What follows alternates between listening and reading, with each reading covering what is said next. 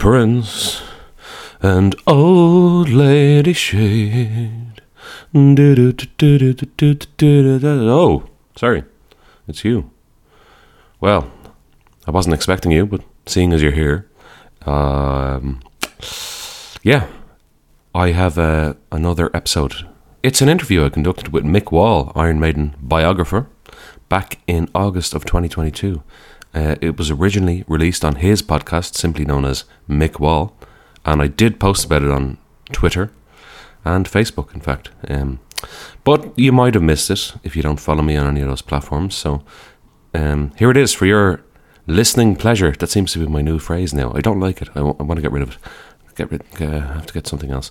Anyway, uh, yeah. Uh, Mick Wall and I discussed Iron Maiden from their inception in the late 1970s to the present day.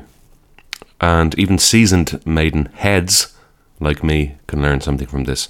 And maybe you will. And maybe you've already listened to it on his podcast and you don't want to listen to this, so you can skip it if you like. I don't mind. Whatever. Uh, or maybe you didn't hear it and you want to listen to it now. Go for it. Go for gold. Or maybe you did hear it and you want to listen to it again. Whatever the fucking thing is, I don't care. Just whatever. Um, here it is anyway. Uh, Mick Wall talks Iron Maiden.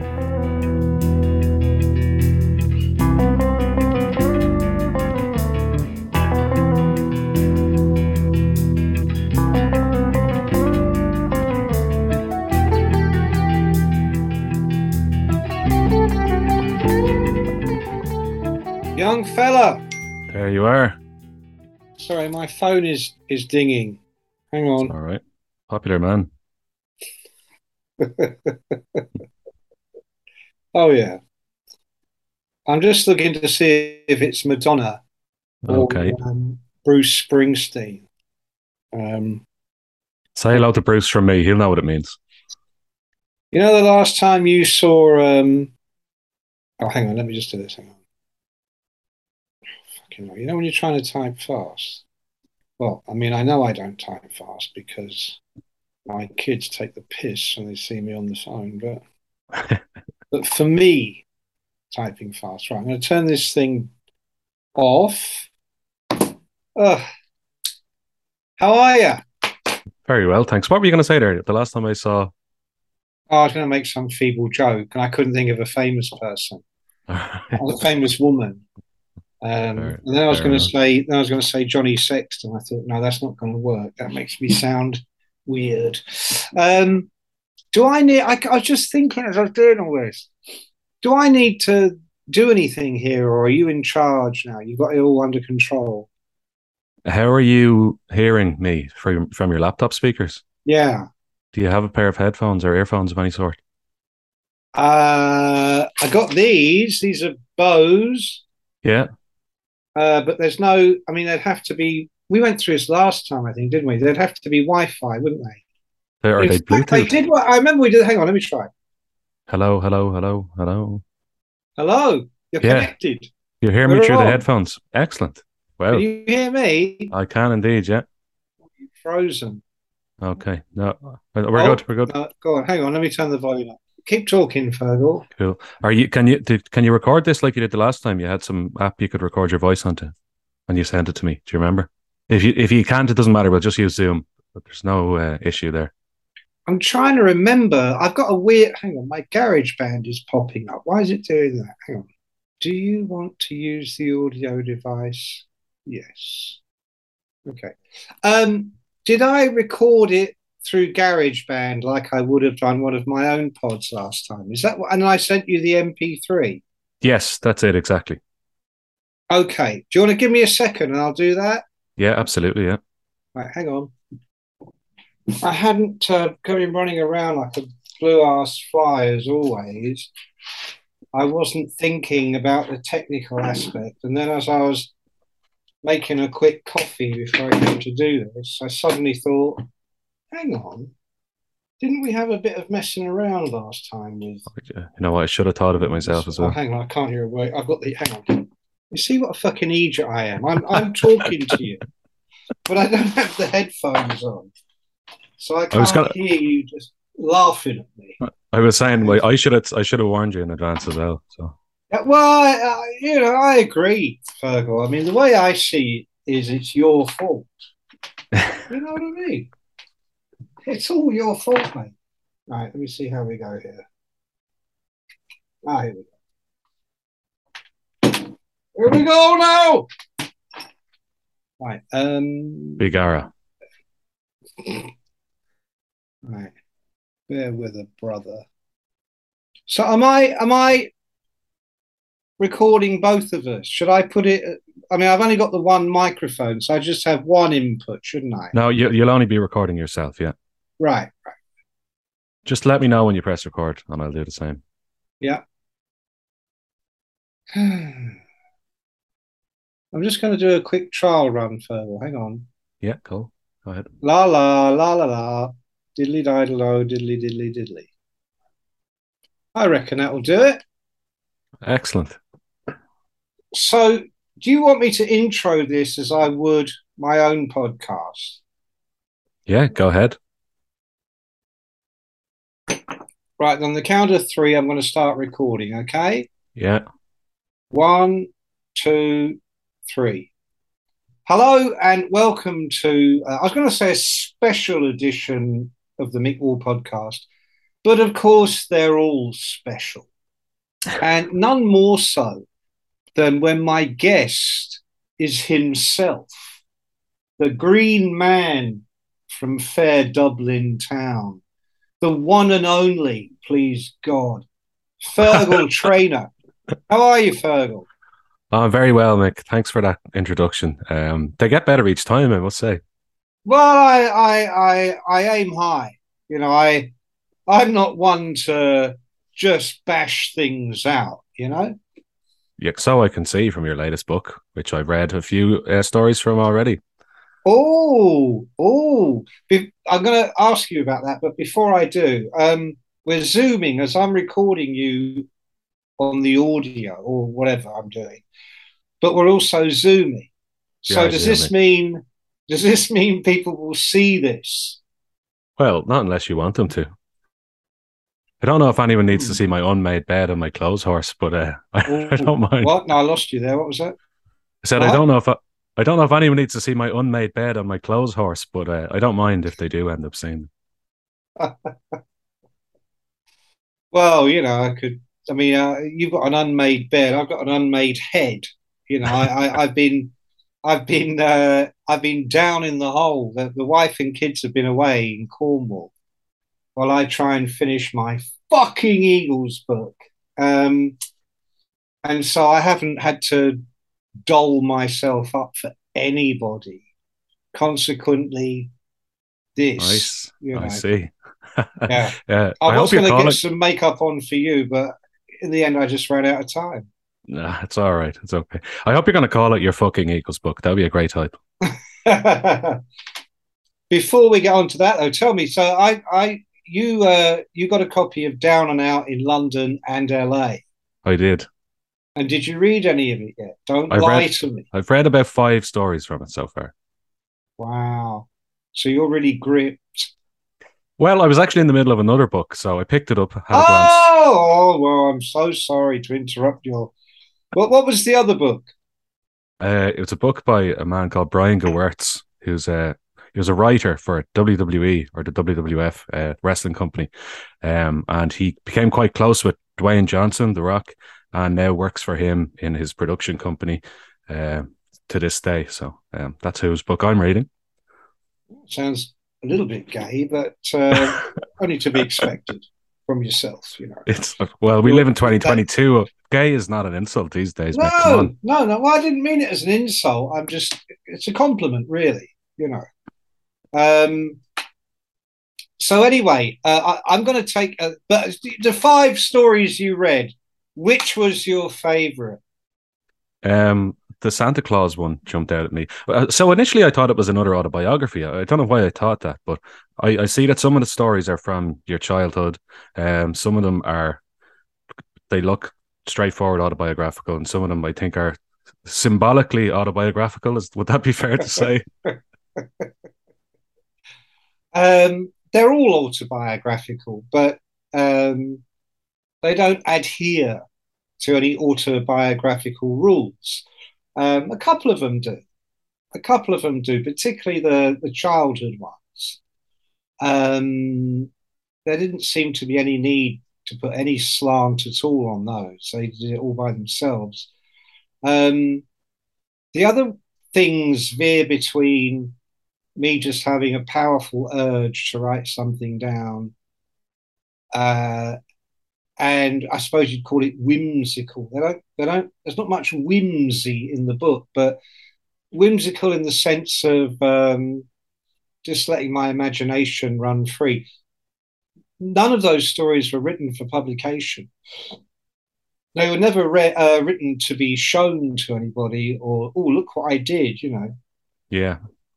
It was just uh, a, a compulsion. Comp- I have compulsive writing disorder, uh, which compels me to write any old bollocks that comes into my head. CWD. Um, that's that's that's the one. Yeah, there there there, there are there are su- there are there are more sufferers from that than you might know. yeah, but well, we, we keep it we keep it on the down low. You know. I, I think Neil Young might have that. The speed with which he releases albums these days. Uh, bit of bit of CWD going on there. Yeah, I quite like it. I, I have always loved this idea of being able to um, bash it out. You know, I love these guys that uh, go in and do an album. You know, in like five days. I, I love that idea. You know, just that energy. Um, mm. The closest I've come to it professionally is when I've written um, completely opportunistic books. The first one I, uh, not the first one, but what the first one I did that was any good uh, was John Peel. I, I, wrote that in two weeks. Yeah. Uh, he, he just died. And uh, I was told if you could do it in two weeks, we'll put it out. And I thought, there's no way you can do a, write a book in two weeks. But I said yes, I needed the money. And I did it. And it was yeah. it, it was a trip. It was a trip. And then I did that again when Lou Reed died in 2013. Um, two weeks, a complete trip. I remember the final afternoon standing up as I typed because I, I had to leave at a certain time. So I was going to London to interview Ozzy Osbourne. Okay. And uh, so it was a trip. You know, it was a trip. It was sort of like I would do all my books like that if I could, but because no one wants me to, you know, they don't, it's not like it has to be done or we can't have the book you know you can't fake it you can't fake that kind of urgency that sort of gun to your head and do you find you work um, better with the pressure like that the gun to your head always i mean this yeah. eagles book i did the deal for this eagles book back in 2018 it was this time of year when i was writing this big long proposal i had this um, you know, this idea to write this tremendously epic, monumental book. And I didn't sit down to start writing it till this year. And in the meantime, I'd written about five other books. And so uh, this hasn't been done in two weeks, I wish. but it has been done at some speed, shall we say. Um, and yeah, I do prefer it. I, I, I, I do prefer it both ways are good if you've got the time. I just never have the time. I really never ever have the time. You know. Sure. Um, today we were going to talk about Iron Maiden. Are you still yep. up for that? The Maiden. Uh, and you are you are their number one fan at this point, aren't you? Uh, yeah, I'm, I'm up there. Yeah, definitely. I mean, there's a there's a rotating top five, but I'm usually in there. Yeah. Who could be more number one than you? I Who know. could There's- be more of a power slave than you? I think I think you're the power slave by the sound of the way, the way you write your books. I'm just running free. Oh yeah. Oh yeah. Well, Running Free was another Iron Maiden biography. You didn't write that one, but you did write the official Iron Maiden biography back in '98. But uh, I wanted to ask you, uh, when you first came in contact with the band. Do you remember when you first heard the term the new wave of British heavy metal? Were you writing back then? And what did you think of it? Were you interested in it? Not only was I writing back then, um, but the idea of doing a story for Sounds called The New Wave of British Heavy Metal was offered to me uh, by Geoff Barton. And he had this idea. Actually, I think it was Alan Lewis who was the editor in those days. A, a wonderful guy, very smart, very funny, big drinker. And um, because the new wave, new wave was the thing at the time, and one of the uh, uh, kind of counterweights to new wave was the fact that heavy metal was considered the devil. Well, not even the devil, it was considered a desperately sad old man locked in an attic that we don't talk about. And Alan had this kind of typical Alan idea to do a thing called the new wave of heavy metal uh, which sounds quite cool all these years later, but at the time just sounded so naff. Um, and then it was Geoff Barton who finessed that and said to Al, why don't we do two stories? The first will be on the new wave of American heavy metal. And the second story, at the time, the lesser story, would be a new wave of British heavy metal. And so they agreed to do that. And Geoff was going to do the American because that would have meant going to America. Of course. uh, so, uh, and in fairness, he he was that guy in those days. Um, I'd never actually been to America at that. And so he rang me and s- sold the whole concept to me. And it was like, so you will do the new wave of British heavy metal. And my heart sank because I'm like, what are you fucking like? What? Like who? You know? And he said, well, there's this band in Sheffield. And I'm like, Sheffield? Fuck that. You want me to get on a train and go to Sheffield to talk to a fucking bunch of unknowns that have never had a record out? Yeah. He said, Well, no, no, there's some in London. You know, there, there's one out in East London. I'm like, East London? You know, that's like the shittest part of London. Yeah. Um, and no Google Maps, you know, no mobile phones. You had to like get an A to Z of London and see where the buses went. You know, I'm like, wow, that sounds so shit. And he goes, um, and there's a there's a heavy metal disco mm. uh, called the Bandwagon, and they play a lot of this uh, new wave metal music. I thought, God, and he goes, and they they have um, they bring their own toy guitars. I'm like, wow, this gets fucking better and better. How shit is this? But at the time, I was uh, 20. And uh, I'm like, oh, absolutely. Well, that sounds amazing, you know. Um, thinking, how do I get out of this? Um, and then, literally, at that same moment, it overlapped with me being offered a job as a regional press officer for a publicity company called Heavy Publicity. Yeah. And they did Sabbath and Journey and Dire Straits and all these people. Um, and it was 50 quid a week cash, uh, which in 1979 was not to be sniffed at. And it just sounded much more fun. And uh, so I literally had to ring Geoff back a week or two later and offer my profound apologies because I would I was so looking forward to writing about this fucking load of rubbish that he'd come up with.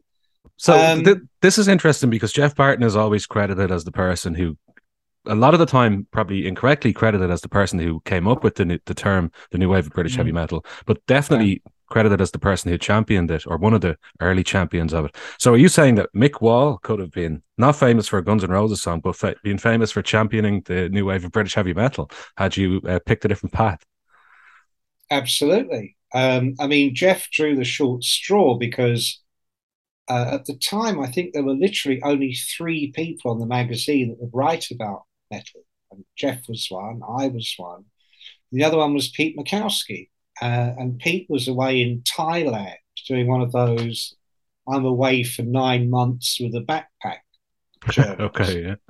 So Geoff couldn't find anybody stupid enough to say, well, I'll do the new wave of British heavy metal story. I mean, it just sounded, it stank, it reeked of a terrible Alan Lewis after the pub at lunchtime idea, you know, the new wave of British heavy metal. I mean, oh, for fuck's sake.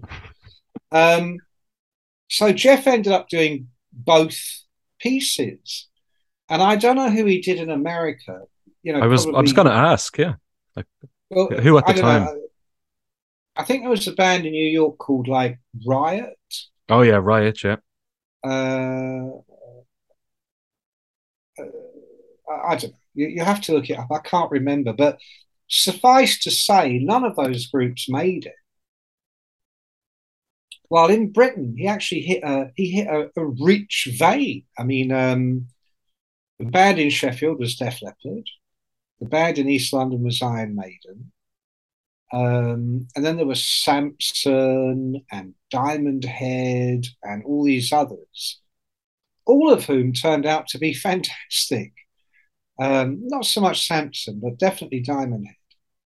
Um, and but it was a long, long, long time before I ever thought, oh, oh, did I, did I, did I fuck up there? What happened there? You know, it was years later. I mean, I remember reading the thing when it came out and just having to sort of sneer, you know, he's only gone and done it. Fucking hell.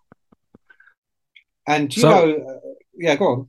I was going to say, uh, what what do you think made the bands like Diamond Head and, and Iron Maiden and Def Leppard stand out above the rest of the pack? Because there was a big pack, and many of those bands are still playing to this day at much smaller venues and smaller festivals. Um, yeah, go on. Well, I was just going to say, what, what did did you at the time? I know you moved on and you went into publicity, but even as somebody involved in the industry, do you recall what made those bands stand out above the rest? the same thing that always makes a band stand out, and that's the material. Um, there are other aspects which are equally important. You know, what do they look like? How do they come across? Are they good on stage? Can they can they really put on a show? But none of those, nothing gets you through the door other than the material. So it so happened that Iron Maiden and Def Leppard had gone down that punk road of uh, putting out independent EPs. The Maiden one wasn't at all independent. EMI were completely behind it. Um, Leppard's, I think, was initially, and then Phonogram kind of re-released it. Um, Diamond Head uh, Diamond Head were the ones that were supposed to be the Led Zeppelin of that Yeah. movement. They were the ones everybody was tipping for the really big, big stuff. Um, and what buggered them up was the fact that the singer's mum was their manager. Hot tip, kids. Don't get your mum to manage the band. Didn't she turn down some large record deal or something in the early days, which kind of they never recovered from? they turned down everybody. I mean, Peter Mensch, who went on to manage Def Leppard. Peter lived in London in those days and was just embarking on his own career as a manager in his own right. He, he'd worked for Leber Krebs, who did Aerosmith and ACDC and Ted Nugent and loads of people. But him and his uh, uh, business partner, Cliff Bernstein, were just setting up their own management company, which became Q Prime. which by the end of the 80s, they managed Metallica, Def Leppard, Queensryche, um, oh my God, loads of people. I mean, they went on to manage Cameo, The Stones, Lenny Kravitz, the Red Hot Chili Peppers. I mean, it's endless. Um, and Peter was really interested in Diamond Head.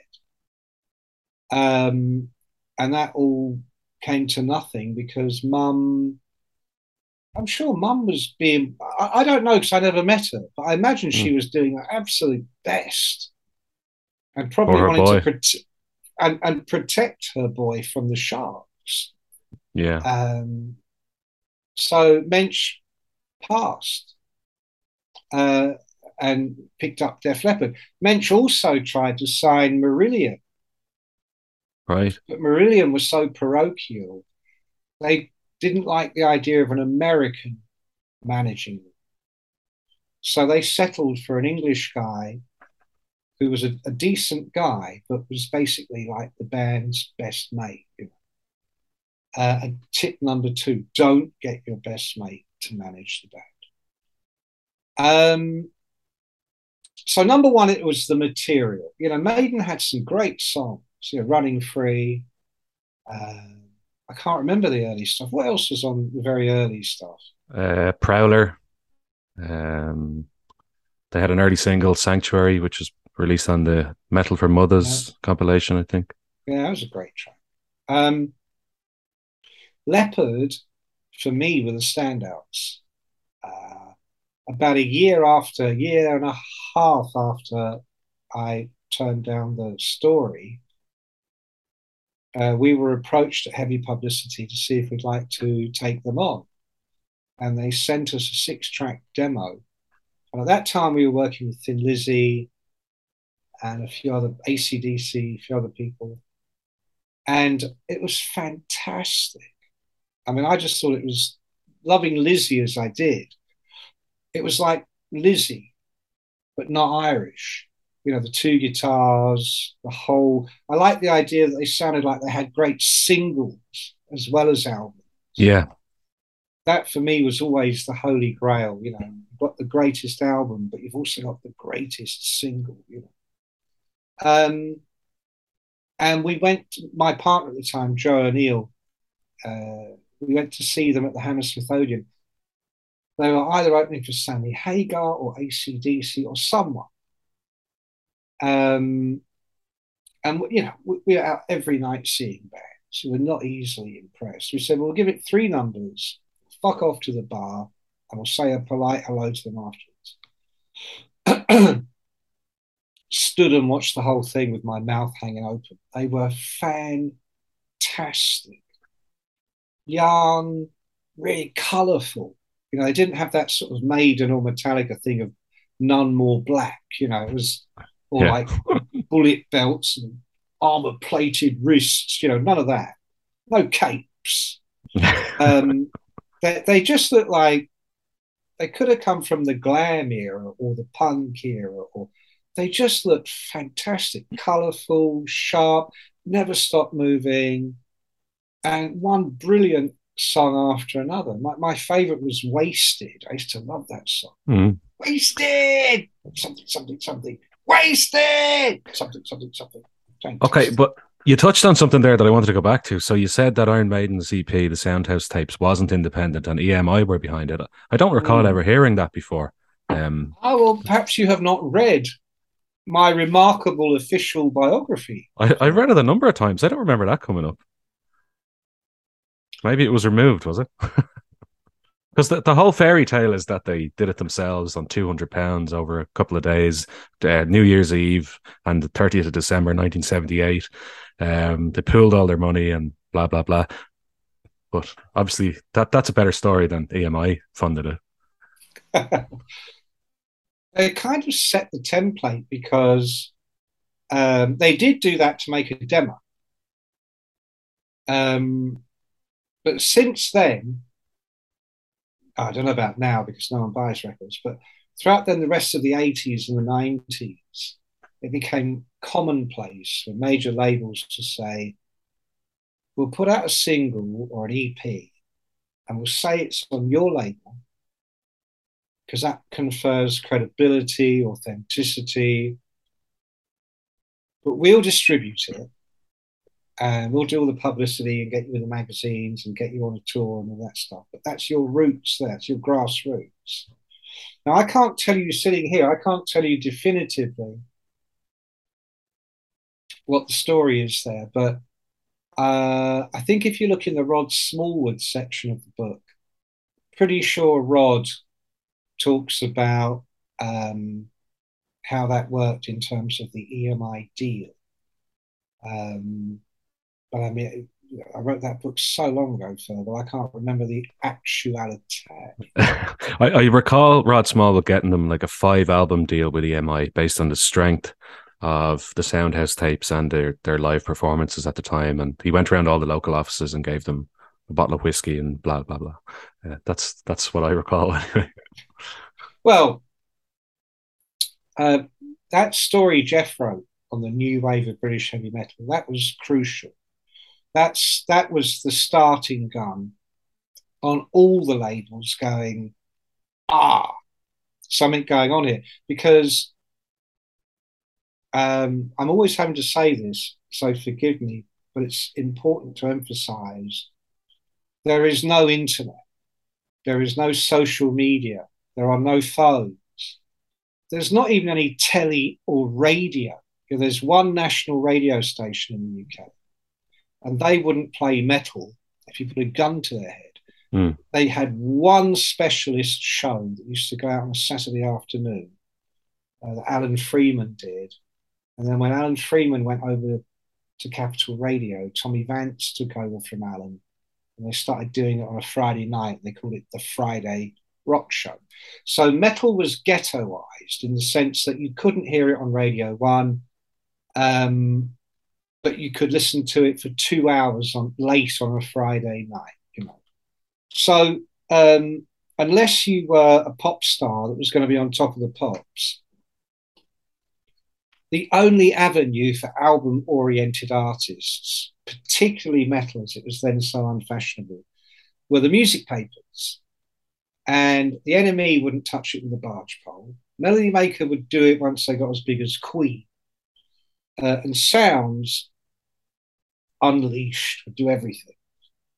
And so, um, but that would guarantee you a certain amount of sales. So a lot of the labels were looking at it like, um, and I sat in a lot of these meetings. They were going, "Well, they're a metal band. That means they know how to play." Because most of the punk bands did not know how. Even the Sex Pistols, they had to bring in Chris Spedding to play the guitar, and obviously Sid couldn't play, you know, and um, uh, yeah these metal guys could play. And they had these songs and spent hours writing these fucking epic songs. We'll get them in a room, we'll just record them cheap, cheap, cheap, bang it out, sounds will cover it. We're guaranteed 10 to 20,000 sales, even if it's shite. um, and, and, and, and so that's kind of what happened. It's very short term. You didn't care if they were around next year or the year after. Um, so the bandwagon, Neal Kay's bandwagon, had its own chart, which Sounds would print every week. And the Soundhouse tapes was like number one forever. Partly based on the fact that Neal Kay really liked it, partly based on the fact that um, the bandwagon became very popular and people started to go all the time, based on the fact that they had this chart in sounds and Iron Maiden's tapes were number one. You know, it became a, like I say, no social media. So you had to, your little club, your secret society, your cool house was somewhere like the bandwagon. Um, and so it was all, it was all kind of interconnected. Um, uh, but Rod had big label connections. You know, he'd been in the business already for quite some time, and he had connections at EMI. And do you remember so how you felt or what you thought uh, when Paul Di'Anno ended up uh, leaving Iron Maiden after the Killers album and was replaced by Bruce Dickinson. We we talked uh, we touched on Samson a bit earlier. Um, Bruce came from Samson and replaced Paul Di'Anno and Iron Maiden. They were kind of quite established at the time, and it was a, it's it's um for another band that might be a very difficult juncture to lose your lead singer. I was going to put a fan on for, forward. I'm sweating. Ah. I hope that isn't going to. Is that going to mess with the audio? I can't hear it anyway, so. Um, what were we saying? I was just saying, do you remember how you what you thought when you heard Paul Di'Anno was leaving Iron Maiden and to be Oh, replaced by Bruce yeah, Dickinson? yeah. Um, well, it was a bold thing to do. You know, their their first album had gone in at number four. The second album hadn't done as well. Um, the second album had a terrible review in Sounds, only two stars. Do you know why? I told you that story. I'm sure. I can't remember, but for the benefit of those listening, sure, go on. The review was written by a female writer called Robbi Millar. And Robbi Millar, allegedly, was shagging Paul Di'Anno. Ah, yes. She, he, you know, he used to wear that gun belt. Mm. He used to tell people that she liked him to take that gun belt off and whip her ass with it. Okay. she was a northern lass and she knew what she liked. Um, and then, just before uh, they'd finished Killers, and just before they were sending out the promo copies, and again, don't forget, only four music labels, only one of which matters to Iron Maiden at that moment, which is Sounds. He broke up with Robbi. He, he, he you know, he was shagging. He was a shag master. He was a singer. He's fucking anything that moved. Um, so I don't know if she found out about it or if he just moved on because he was a geezer. Probably said, oh, fuck off, Robbi. Gee, I'm fed up fucking spanking your fucking ass. Fuck off. Guess who reviewed the album? Well, And, and guess who only gave it two stars? t- two was probably uh, generous. She could have given it one. Well, it, Steve Harris, I remember him saying to me, I told him. I said, you could have fucking waited till she reviewed it and then fucked her off. fucking idiot. Just just before we go on, I think the fan is interfering with your mic. I can hear Oh, a lot, bollocks. All right. a lot on, more wind. Sorry. Yeah. So. Ah, Sorry if you can sweat it out for another bit. fucking hell, Fergal. I hate to tell you this. But I haven't plugged my amp into the laptop. I don't know if this is. Uh... You're recording it, though, aren't you? I am. Your amp? I don't know what you call it, mate. I'll show you. Hang on. It was. Yeah. Hang on, what's going on here? Just bear with me, bear with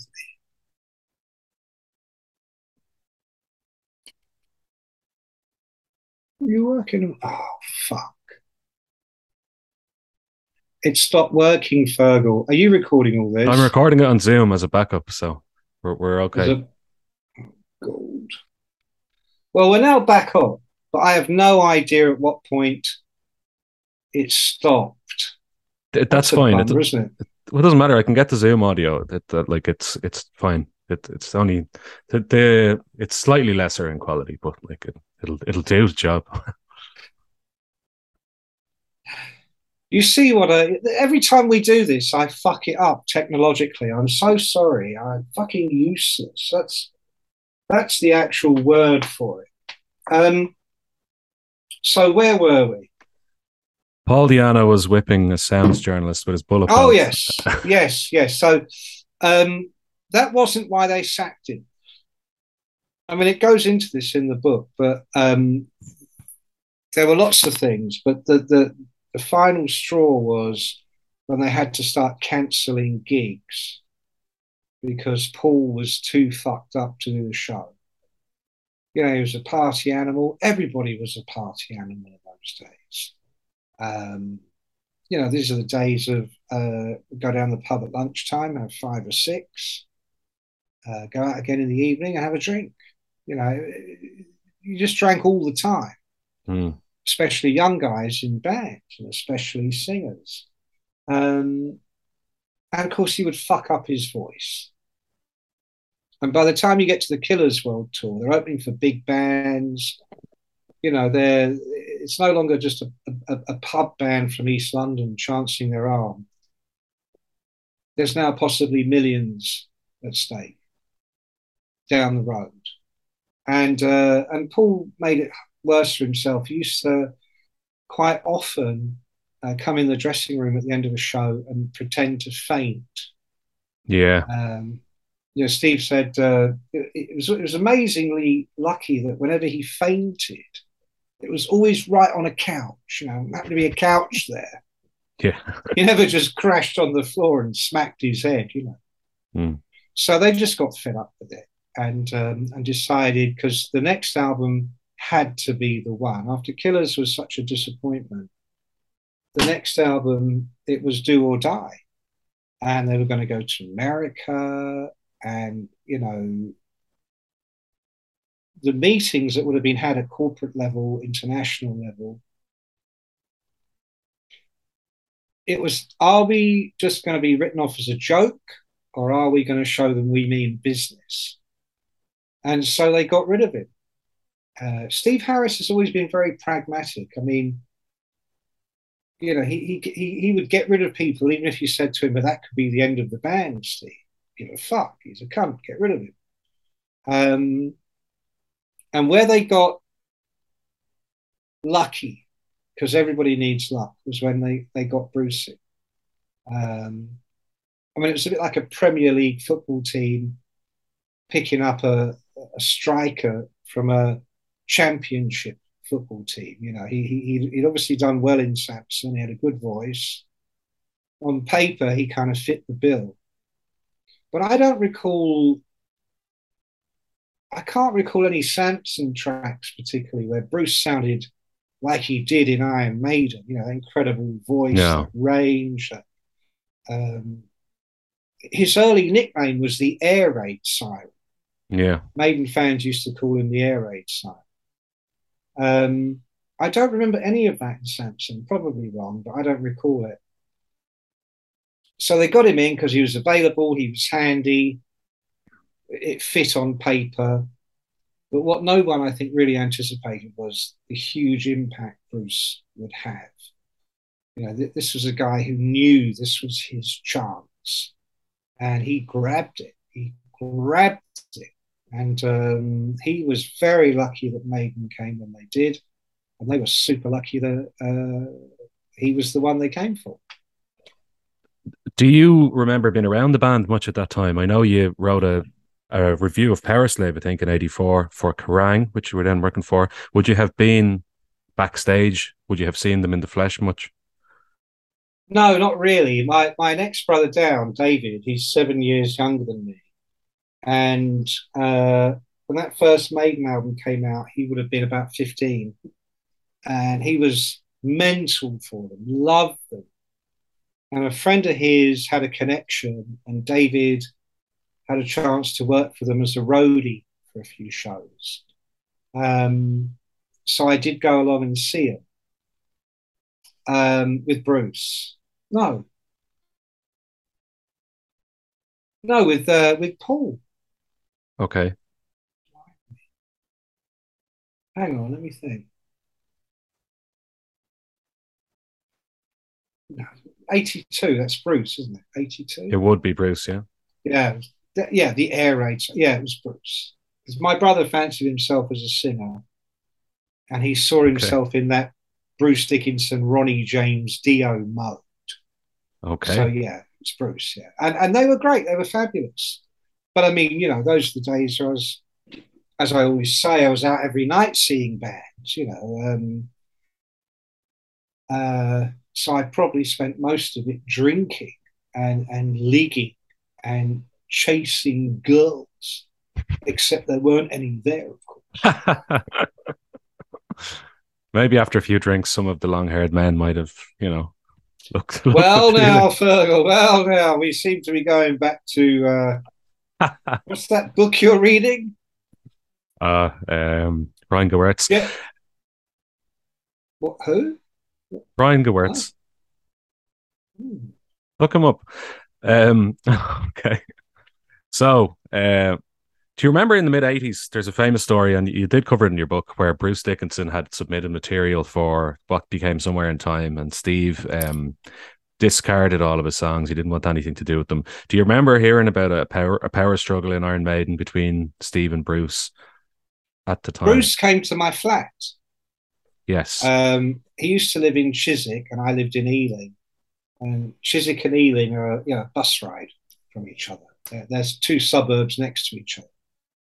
And um, I can't remember what the reason was, but he came to my house, uh, my flat, and um, brought his acoustic guitar uh, and sat in my tiny lounge uh, and started telling me all about how he'd been writing these incredible songs for the next Maiden album, the one after Powerslave. And uh, I don't I don't think it was necessarily that they were acoustic. I mean, he played them to me on an acoustic guitar. Yeah. He played me three or four, and it was very kind of, you know, the men from the mountain, you know, through the sky rained a thunderbolt, you know. Um, and uh, this went on. And eventually, thank God, he stopped, you know because it's good to hear on the record, but in your lounge, you know, all right, mate, you know, take it easy now. Let's have a beer. You know. Um, turned out he'd been doing that to a lot of people. Okay. And Steve got to hear about it. But these things, you know, it, it's how it's how the information is delivered to them. And there were definitely a lot of people around Steve who go, like all kings, court, court, court, court jesters. They'll oh. come running up to him. Here, Steve! Fucking hell! You'll never guess what? Bruce is going round playing people the songs from the. Oh, is he? Well, fucking see about that. You know, as opposed to someone not doing that uh, and maybe giving Bruce a chance to get in and play the songs for Steve. Years later, when I interviewed Bruce for the book, um, he told me that uh, the way he saw it at that moment was Maiden had done really, really well. Piece of Mind, Powerslave, Live After Death. But he felt they'd kind of gone as far as they could, uh, which was a long way and perfectly good enough. But it was like being, um, it was the same fear that Metallica had around the time of Justice for All. It was like, is that it then? This is us now. Yeah, yeah. We're kind of like we're kind of like Motorhead, but a bit better.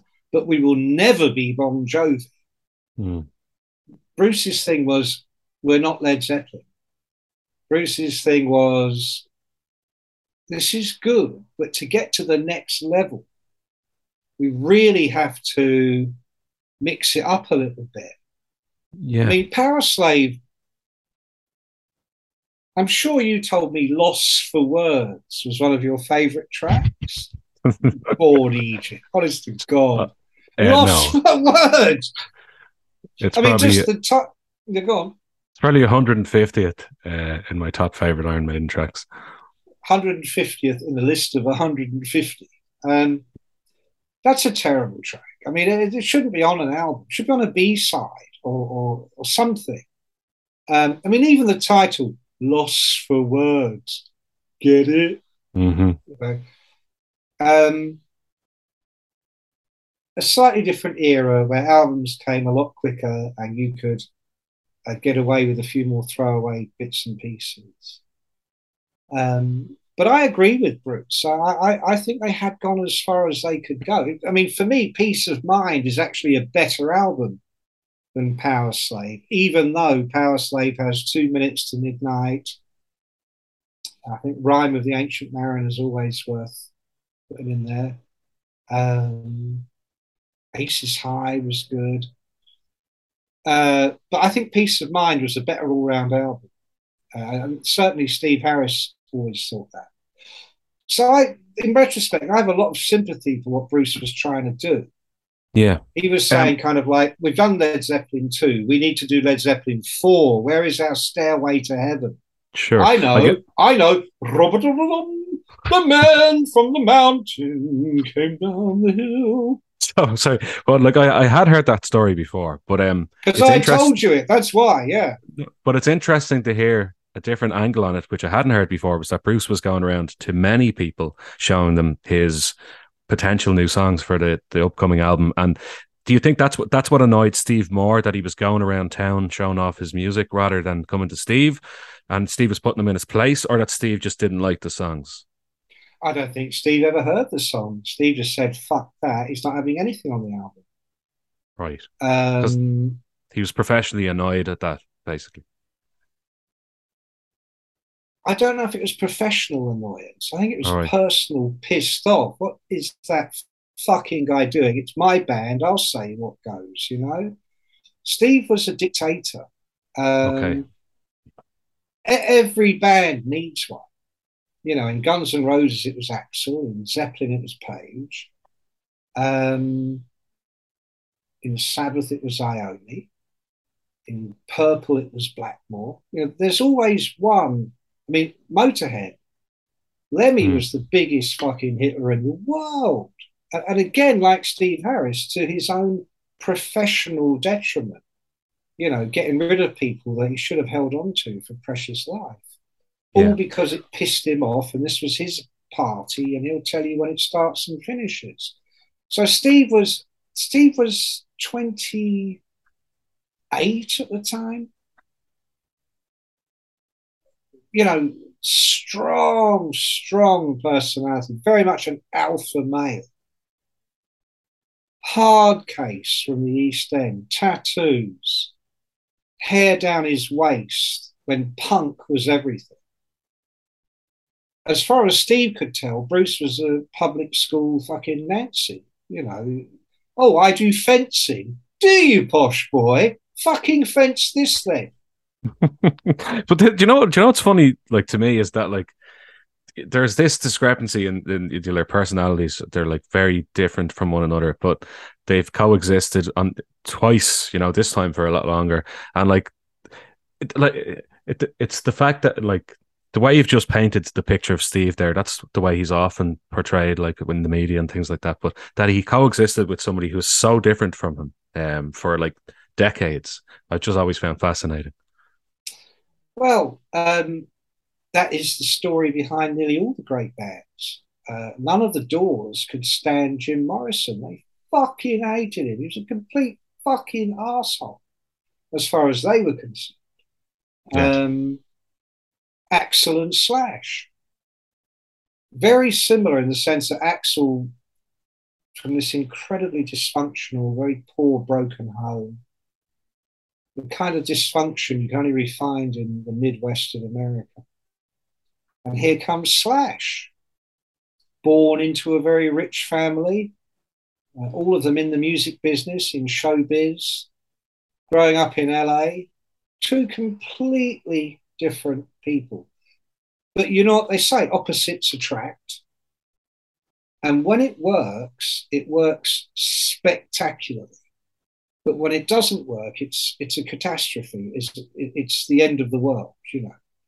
Now, first time round for Bruce, how Steve coped with it was, you know, everybody's younger. We're all coping with all kinds of shit we wouldn't even think twice about in our forties. Yeah.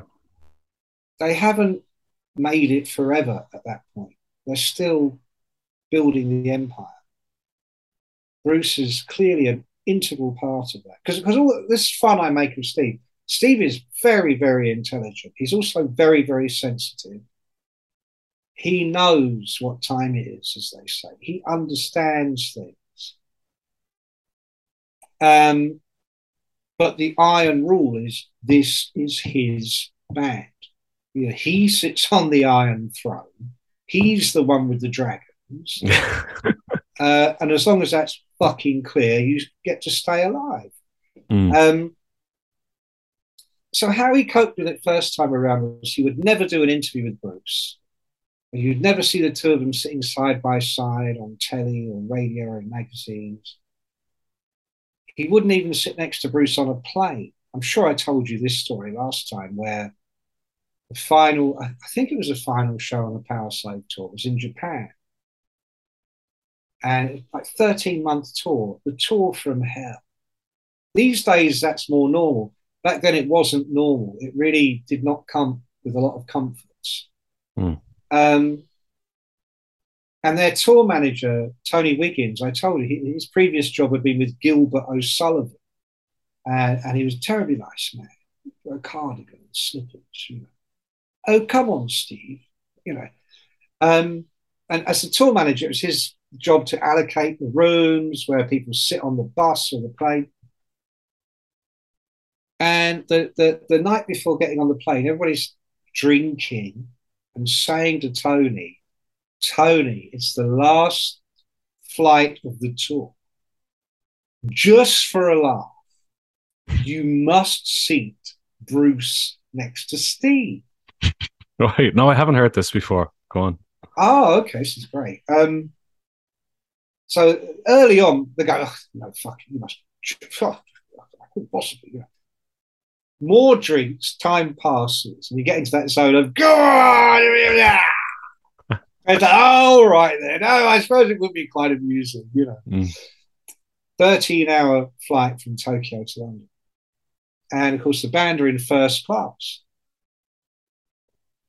But their personal assistants or anybody else working for them are sitting in economy. And um, uh, every one of them have what was called a Percy.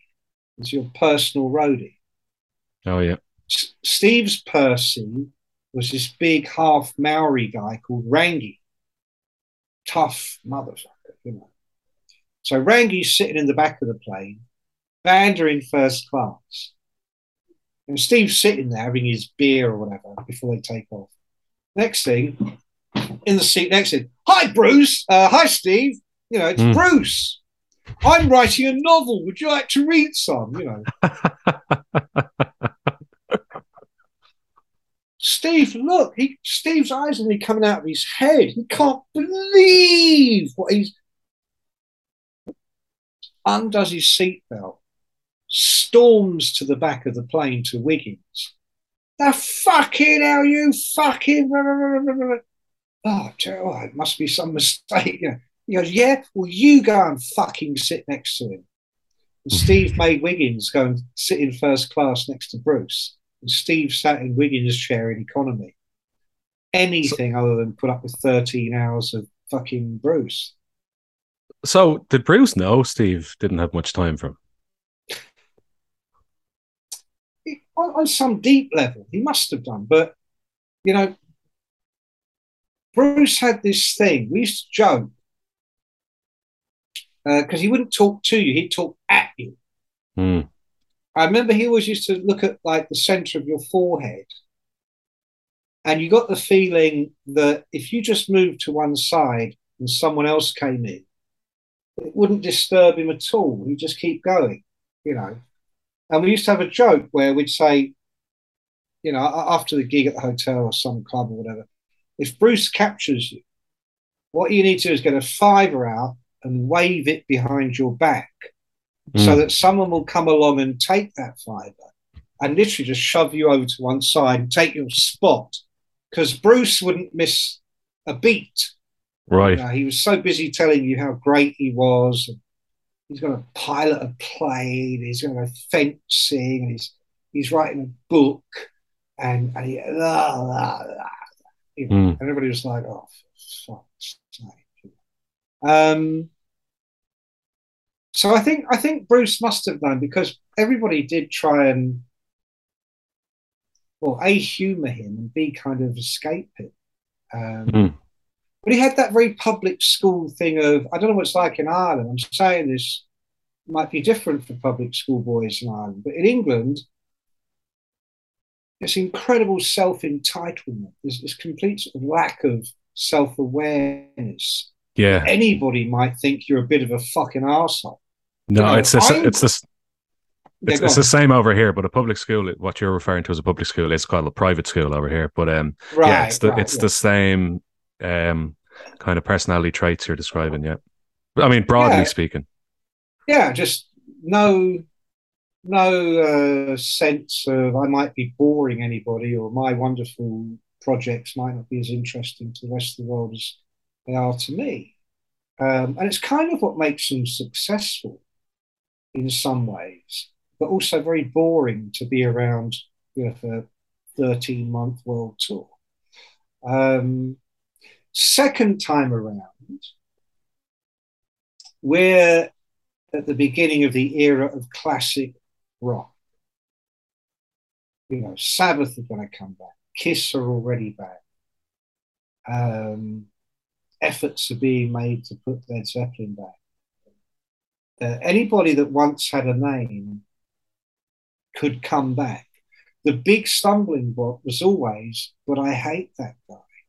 I Mm. left that band for a reason. Um, I mean, Kiss are a great example of that. You know, Paul Stanley and Gene Simmons have hated each other's guts for decades. And it just gets deeper and deeper. Um, but the mechanisms are now in place whereby you don't have to share a dressing room. You don't have to share that space that would drive you nuts.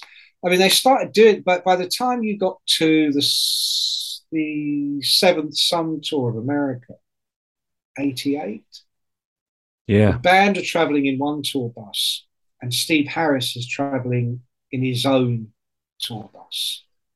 And his excuse at the time was, "Well, I've got my wife and my kids and the nanny. It's not fair to the boys that my screaming kids are everywhere and blah blah blah." You know, it's a fair point, but it also meant he didn't have to be on the bus with Bruce yeah. and, uh, and listen to all of them moaning. you know.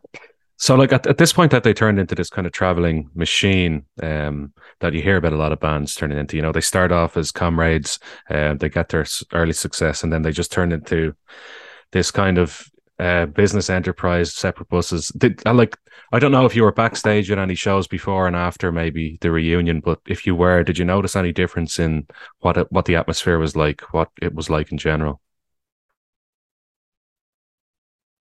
Um, the rest of the band, uh, oh no, Adrian left, of course. Um, Adrian and Bruce, Bruce had a good writing relationship, and then Adrian was able to work without Bruce. And I think they both felt completely inhibited in the original Steve Harris vision of Iron Maiden. And they'd already earned a lot of money uh, uh, through having their songs on Maiden Records in the days when that sort of thing would make you money. So they felt comfortable enough to say, okay, I've, I've put in my time. I want to give this a go now and try material that Steve wouldn't want on an album. And of course, it didn't work out for either of them Mm. and they eventually came back. Um, so Adrian always seemed like he was holding a little bit back. I mean, he's a very reserved person anyway, quietly spoken. He, he's not at all compulsive. Um, so you wouldn't necessarily have gone, oh, Adrian's a bit quiet, he was always quiet. You know, Yeah. Rod Smallwood used to make a joke about saying, you know, when you get the menu out in the restaurant, by the time you've had your meal, Adrian is still choosing his starter. you know. um, so you didn't really notice. You couldn't sort of go, oh, what's up with Adrian? You know. Mm. Um, Bruce, uh, definitely, definitely the temperature dropped. After he put out that first solo album, we did all the undos and all that stuff. Um, I think he he really felt he had it made. Seventh Son was the kicker for Bruce, you know, because he came back with a vengeance on that. He wrote some great songs. It was their most successful album on this side of the Atlantic. And I think he was really feeling good about his chances. And I think uh, a bit like Robert Plant with Jimmy Page, you know, it, it was a dream not to have to kowtow to Steve anymore. It was a dream not to have to ask permission uh, to pursue a certain musical direction. It was a dream to have what you thought was a great idea, a cover of all the Young Dudes. I mean, Steve had just gone, fuck off, there's no way. Yeah. Um, and Steve would have been right. It was dreadful. But Bruce could do it. He had some success. So, yeah, it felt um, when Adrian went and Janick came in, I thought they'd really messed with the balance there. Personalities. Janick was uh, really, you know, wonderful guy. Um, but it felt a bit bolted on. It felt a bit like last days of Empire. It wasn't a surprise when uh, it was announced that Bruce had left. No, it wasn't. Yeah. Mm. But didn't it wasn't Bruce the one who wanted to bring in Janick? Because he'd worked with him on his solo album. Or no, he'd worked yeah. with him on the, the Bring Your Daughter to the Slaughter. Which was a Bruce Dickinson solo song. Yeah. And then Steve Harris heard it and went, yeah, I'm having that. Um, it's exactly what he said. Yeah, I don't fucking do that. I'll have that. There seems to be a team developing here as well. What, what I think is funny is that Bruce just gives it to him each time. Like you know, like there was there was the same with um, if Eternity should fail for the Book of Souls, which was many years later. Bruce was, had said he was writing that for a solo album as well, and Steve heard it and wanted it, and Bruce just gave it to him. And apparently, a lot of Bruce's solo album was hanging on this concept and this song. But if Steve wants it, he seems to give it. Well, in fairness, you earn a lot more money by Iron Maiden doing it than you do Bruce Dickinson doing it as a solo artist. Um, sure, but in in 2015, how much money does Bruce Dickinson need, really? Ah, now further. I will tell you, I will tell you now what my old accountant, a very fine Irishman named Frank Dunphy, once told me. This was after Sharon Osbourne had ripped me off for about a hundred grand. And um, and I said to him, Frank, what does she need a fucking hundred grand for? She's got millions. Hundred grand to me is game changing. You know, hasn't she got enough money? Ah, now, Mick, there's no. I, I can't do the Irish accent in front of you. It's too cringy.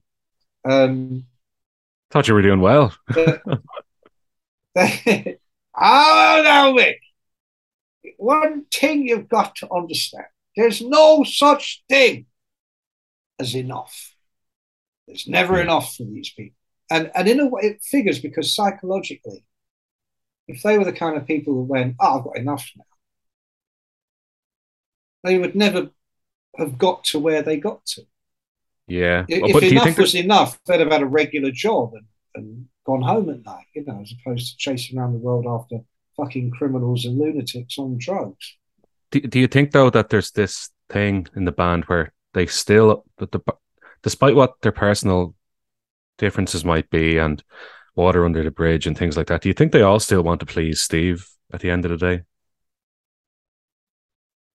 They have to figure it in, yeah, absolutely.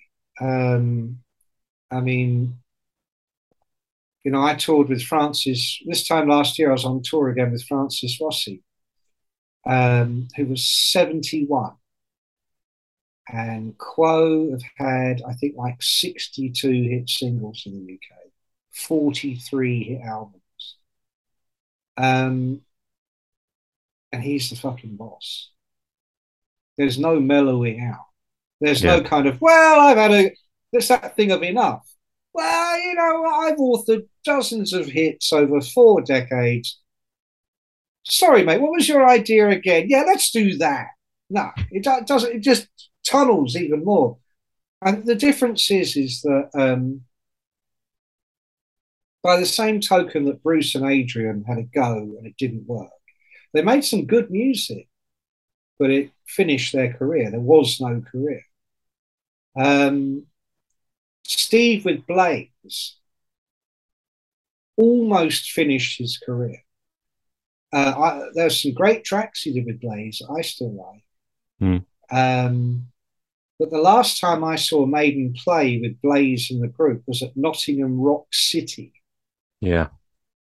The last time with Bruce, I think, was three nights at Wembley Arena. You know, Mm. um, so they all had to, they all had to come to some kind of agreement, compromise, arrangement, and, and the arrangement basically boils down to Bruce can do what he's like as long as he doesn't get on my tits. How do you stop him getting on your tits? We keep him as far apart as possible. Yeah. Bru- uh, Bruce's thing was, um, I'll come back, uh, but I've got to have Adrian. Uh, and in the same way, I mean, at that point, they should have got rid of Janick, but they didn't because by then Janick is now Steve's fucking man. Dave Murray was always Steve's man, but Dave really is pussycat. He never says nothing. Yeah. Not in that Adrian, slightly moody way, Mm. but in a real Cheshire cat. Here's a guy that was born fucking happy. He's gonna die happy. He writes one song every few years. It's not the greatest song. It's all right. It's Dave, you know. Yeah. Yeah. This dude is going to live to be 200. He's so easy going. So, so not much good in a battle of wits. Yeah. And then there's Nicko. Well, he might think he's on Steve's side, or he might think he's on Bruce's side, but they don't fucking want him on their side. You know, he's Nicko. Keep him away. Um, uh, so it was it was a it was a different way you know, they weren't kids anymore, they weren't building the empire. All their careers were fucked. Or let's say they were at a crossroads just as the classic rock thing is starting to really look enticing and lucrative. Yeah. And they had promoters around America, uh, CBS in America, Sony as it was in America, saying, listen, uh, we can put some big dough into this, but it has to be Bruce. It has to be. Yeah. And of course, it has to be Steve and it has to be Maiden. So Steve had a choice carry on with Blaze and end up doing clubs. Is the top hat in Dublin still there? No, it's gone a long time. I've heard it mentioned many times. So I think Nirvana played there years ago. Uh, first time I went there was with Ozzy in like Right. 88. And um, yeah, great, great gig that was. Uh, anyway, um, yeah, they'd have been doing clubs. Uh, so, so I, I don't think it's case. You know, the, the way they were first time around is is gone. Um, and now it's just a much more worldly, pragmatic. You know, they're not doing thirteen month world tours anymore. They're not doing seven months in America trying to break America. I mean, what do they do there now? Six shows or something? Um, Well, yeah, it depends South on the tour, but yeah. so it's a lot more comfortable. A lot, of course, there's a load more money now. You know, there's no money in records anymore, but in live, there's a shit Hmm. ton. Merch, there's a shit ton. Merch is what made Iron Maiden millionaires. Uh, not Hmm. the music; it was the merch. I'd say it's still making them a few million. All right, we've been going over an hour now, so I don't want to take up too much more of your time. One question I would like to ask you, though, maybe to finish up, is um, you obviously wrote the official Iron Maiden biography. They've re- since released two editions with different people writing those additional chapters. You, you explained to me before why that happened, but has there ever been any discussion about you bringing that book up to date in the 20 years that have passed, or 20, 20 years since that have passed since you first wrote the first draft? No, um, it's very, very complicated. Um, I was at one point some years ago going to write my own Iron Maiden. Mm, Uh, and when Rod found out about it, he paid me not to. right. Um, and then a little bit after that, or around that same time, it transpired because the book came out on Sanctuary Publishing, which was part of the Sanctuary Group, which was owned by Rod. And there was this moment in the early 2000s where uh, uh, Rod and his partner, Andy Taylor, um, were ousted from sanctuary. In fact, Andy Taylor had to be escorted from his desk. And there was an awful lot of this is there are computers at this point, but there's still a lot of stuff being just done on pen and paper. Mm. And in order to transfer the assets and da da da da da da, I'm trying to keep it short and not get myself into too much trouble. But there was a bit of shenanigans around the book. And it turned out they'd been selling it in all sorts of ways, and in all sorts of places without telling me. And more importantly, without paying. Right. And um, in the music business, trust me, they're thieves. You know, I mean, the promoter who did the Rossi tour, did the Thunder tour I did, and some other things, a fucking thief. You know, just I didn't find out until until I found out. But the music business is a den of iniquity. You know, so this is commonplace. Um, but book publishing in London is not. I'm not saying there aren't chancers and crazy people, but it's much more mature business. It's not thick kids off a council estate being ripped off. You know, there's smart people in publishing and they will take you to court. Uh, and the agent I was with at the time was about the most powerful in the UK with amazing legal team. And they put the frighteners on the maiden hierarchy. I don't think the band ever had any involvement in this or any knowledge, nor would they have wanted to. Artists yeah. never want to hear this stuff. They will pretend they didn't hear it. Yeah. Um, and so it muddied the waters. And, um, you know, I, I'm not that safe guy in a box. You know, one of the reasons I got the gig in the first place was because I was known uh, to be a member of the club. You know, I, I, I never wrote anything that would embarrass them or that I knew you know they would not want to be out there. Yeah. Um, and I lost that a long time ago. I left that club a long, long time ago. And um, a year or so ago, two years, Steve Harris, it was being hawked around that Steve Harris was going to do his own book like Bruce had. And they right. were looking for a, go- a ghostwriter. And I wanted to throw my hat in the ring. Um, but I never heard I didn't go to them. I did it through my agent. And as far as, well, nothing happened. Let's put it like that. Okay. Um, but if it was someone like Steve, Steve was a friend. I, I love Steve. I so respect him. Um, I would work with him in a second. If he wanted me to do it, I would do it. Um, but it's it's tricky because you know the people that made them rich made me poor. Okay. Yeah, that well, that makes a lot of sense. It's not a straightforward business transaction by the sounds of it. Are we gonna? We can do more of this another time if you like. Yeah, sure, absolutely. Well, it, yeah, um, I uh, would you be like still about Iron Maiden or about something different or anything you like? Yeah, anything. absolutely. Sure. Yeah, I'll come up with some ideas. Yeah. Um, I'll edit that bit out there. but yeah, that sounds great. I sh- we'll leave it here then for this one, Will we? Do you want to do a little sign off or something like that? Yeah, all right then. Um, yeah, we're going to leave it there. My thanks to Fergal, a fine man. Do visit him if ever you're in the old country around Dublin Way.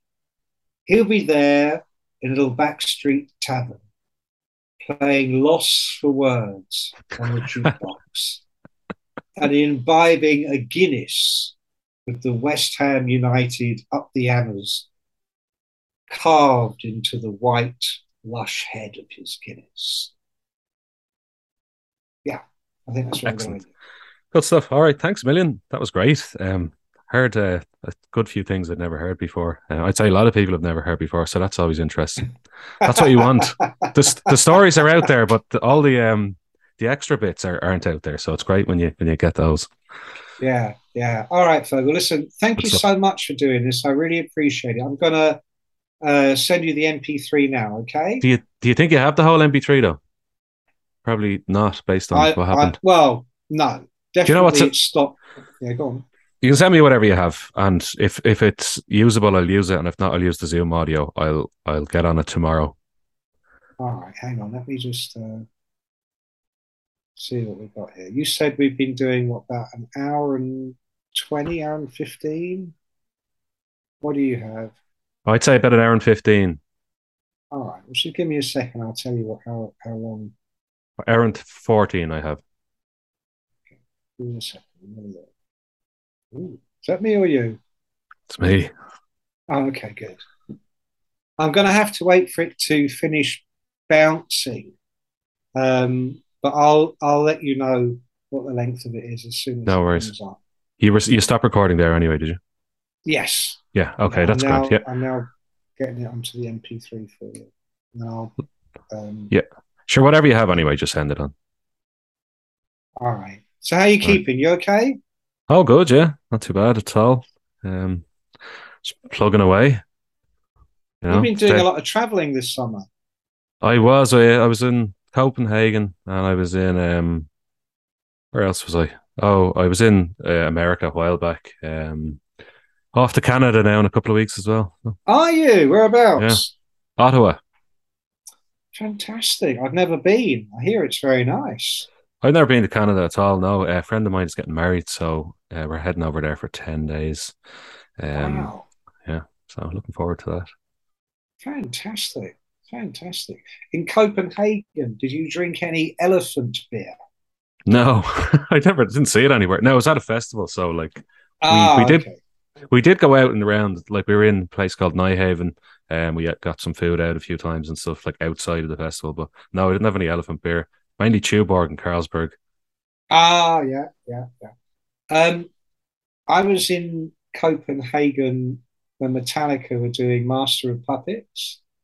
Uh, I went to visit them in the studio, and uh, I remember there was about six feet of snow on the ground. It was the middle of winter, and afterwards they took me out for some elephant beer. Right. And I, I tell you what, mate, what it was a bit like I don't know if you've ever been to Wales and drank Brains. That's the No. beer in Cardiff. Brain, yeah, don't forget that one. Brains. Go Right. down to Tiger Bay in Cardiff and get a pint of Brains. Uh, it was a bit like that. It was so strong. It was almost psychedelic, you know. Like you were like psychedelically pissed after Yeah. about four four pints. Right. Um, yeah, yeah, it was it was uh, fucking huge. Right, hang on, I think I might be able to. Oh no, it's still fucking around. All right, look, I'll send it to you as soon as it's finished. Yeah, that's grand. All All right, right. Fergal, lovely Okay. speaking to you. You too. I'll chat to you again. All right, take it easy. All right. See you later. Bye. Bye bye. Bye. Bye bye.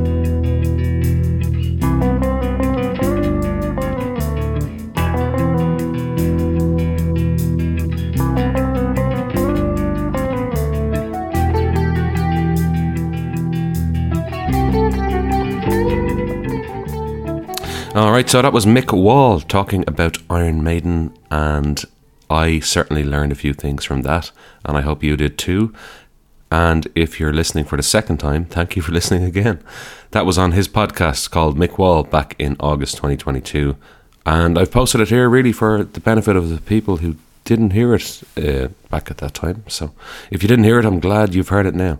So that's Mick Wall talking about Iron Maiden, and there's going to be even more from me in December 2022. Keep your eyes and ears peeled for feckin' metal episodes. I've been your host, Fergal Trainer, and I will see you next time.